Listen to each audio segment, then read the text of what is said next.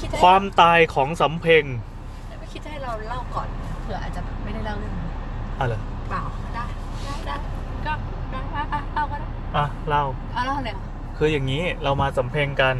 มา จ บ่ ริง อย ๆจริงๆเรามาพาหุรัตบ่อย เพราะว่าจะต้องมาซื้อ เดินมาสองครั้ง ไอ้นู่นไอ้นี่มีกระดงกระดุมอะไรเงี้ย อืม แล้วทีนี้ยังไง ก็ เออ ล่าสุดก็มีน้องคนหนึ่งมาถามเหมือนกันว่าแบบว่าเป็นน้องในวงการมาร์เก็ตติ้งที่สนิทกัน พี่โบพี่โบสำเพลงมันตายจริงเปล่า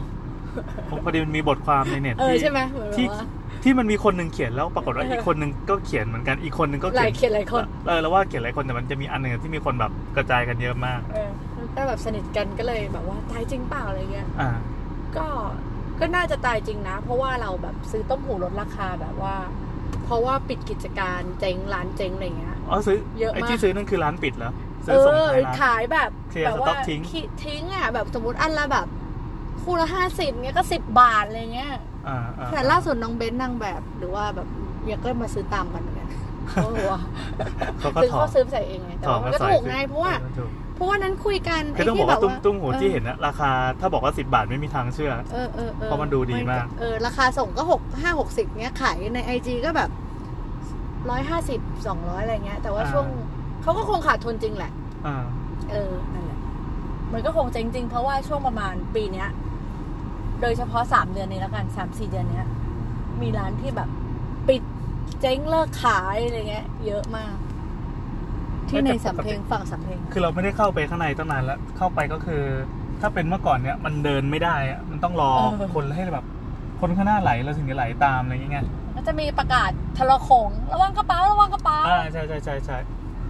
แล้วตอนเนี้ย แต่นี่มันก็โล่งมานานแล้วเนี่ย ปีเนี้ยแห มั ละ นโลงเพราะว่าเป็นบางวันด้วยหรือเปล่า หรือว่ามันตายจริง มันก็น่ามันก็ตายจริง ก็ตายจริงแหละก็พวกแม่ค้าพงแม่ค้าผ้า พวกขนาดร้านร้าน ๆ อันนี้ ร้า ฝั่งปารุรัตใช่ไหม ฝั่ง อ๋อ ฝั่งพหลรัฐก็เบาลง แต่ว่ามันก็ยังพออยู่ได้ในบางร้าน เพราะมันเป็นพวกผ้า ตลาดผ้ายังไงมันก็คนไปสั่งเองลำบากเนี่ยแต่มันต้องจับของจับของ ใช่ แต่พวกอย่างซื้อมาขายไปอย่างที่เห็นแล้วในอินสตาแกรมเนี่ยมัน มันซื้อตรงจากจีนได้อะ ขนาดร้านฮงอ่ะ ที่พวกขายกระดุมขายอะไรเงี้ย ร้านคงเป็นร้านขายเขาเรียกว่าอะไรนะอะไร ของวงการ อะไรปะ แม่ค้าผ้า เขาเรียกว่าอะไรอะไรละ ร้านอะไรใช่ ร้านไอ้พวกออปชั่นต่างๆ ที่ติดลงบนเสื้อร้านพสวก กิป ก ใน ระ สำ ดุ เพ็ง มพวกนู่นนั่นนี่ ร้านโคตรใหญ่นะ เออเออเออปกตินี่คือแบบ ไม่มีที่ให้จะแทรกเข้าไปเท่าไหร่ อืม นี่ก็ยังแบบโล่งอะไรเงี้ยเหมือนเขาก็จะแบบมีปลดคนด้วย รถพนักงาน ใช่ใช่ แต่ร้านหงเขาจะไม่ค่อยง้อปะ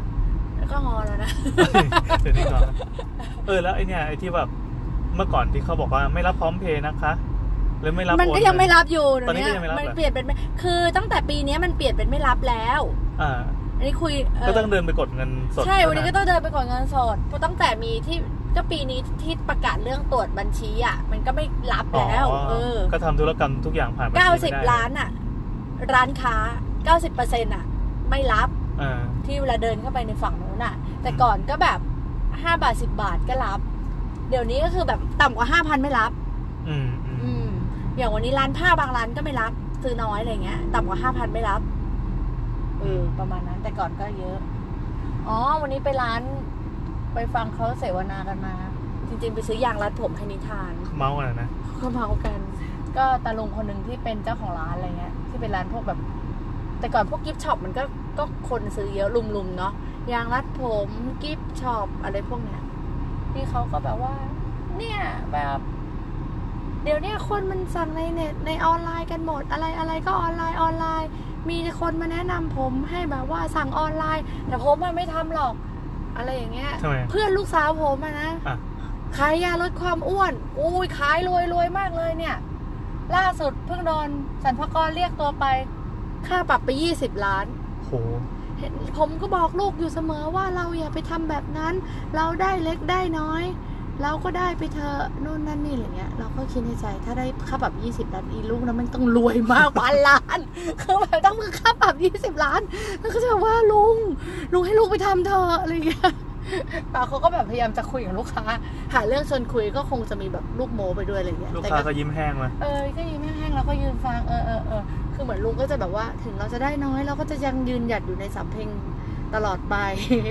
แล้วลุงก็จะแบบแอนตี้เรื่องการแบบออนไลน์อะไรเงี้ย อืม เพราะเพื่อนลูกลุงโดนไป 20 ล้าน แต่จริงๆเราก็ยอมเนาะ อันนี้เพราะความออนไลน์ใช่ไหม เออ ไม่ใช่เพราะควา ซึ่ ม งคือไม่เกี่ยวกัน แต่ก็คือแบบเออขำดี เออเออเออเดี๋ยวจะไปคุยกับลุง แต่ก็ขี้เกียจคุย เออ ก็ปล่อยให้ลุงคุยไป ลูกค้าคนหนึงก็เอองงๆมาบอกกูทำไม เนี่ย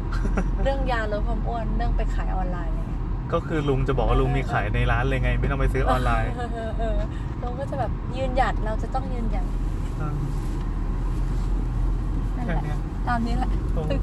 เราจะเล่าเรื่องเนี้ยแหละเรื่องลุง แค่เนี้ยโถ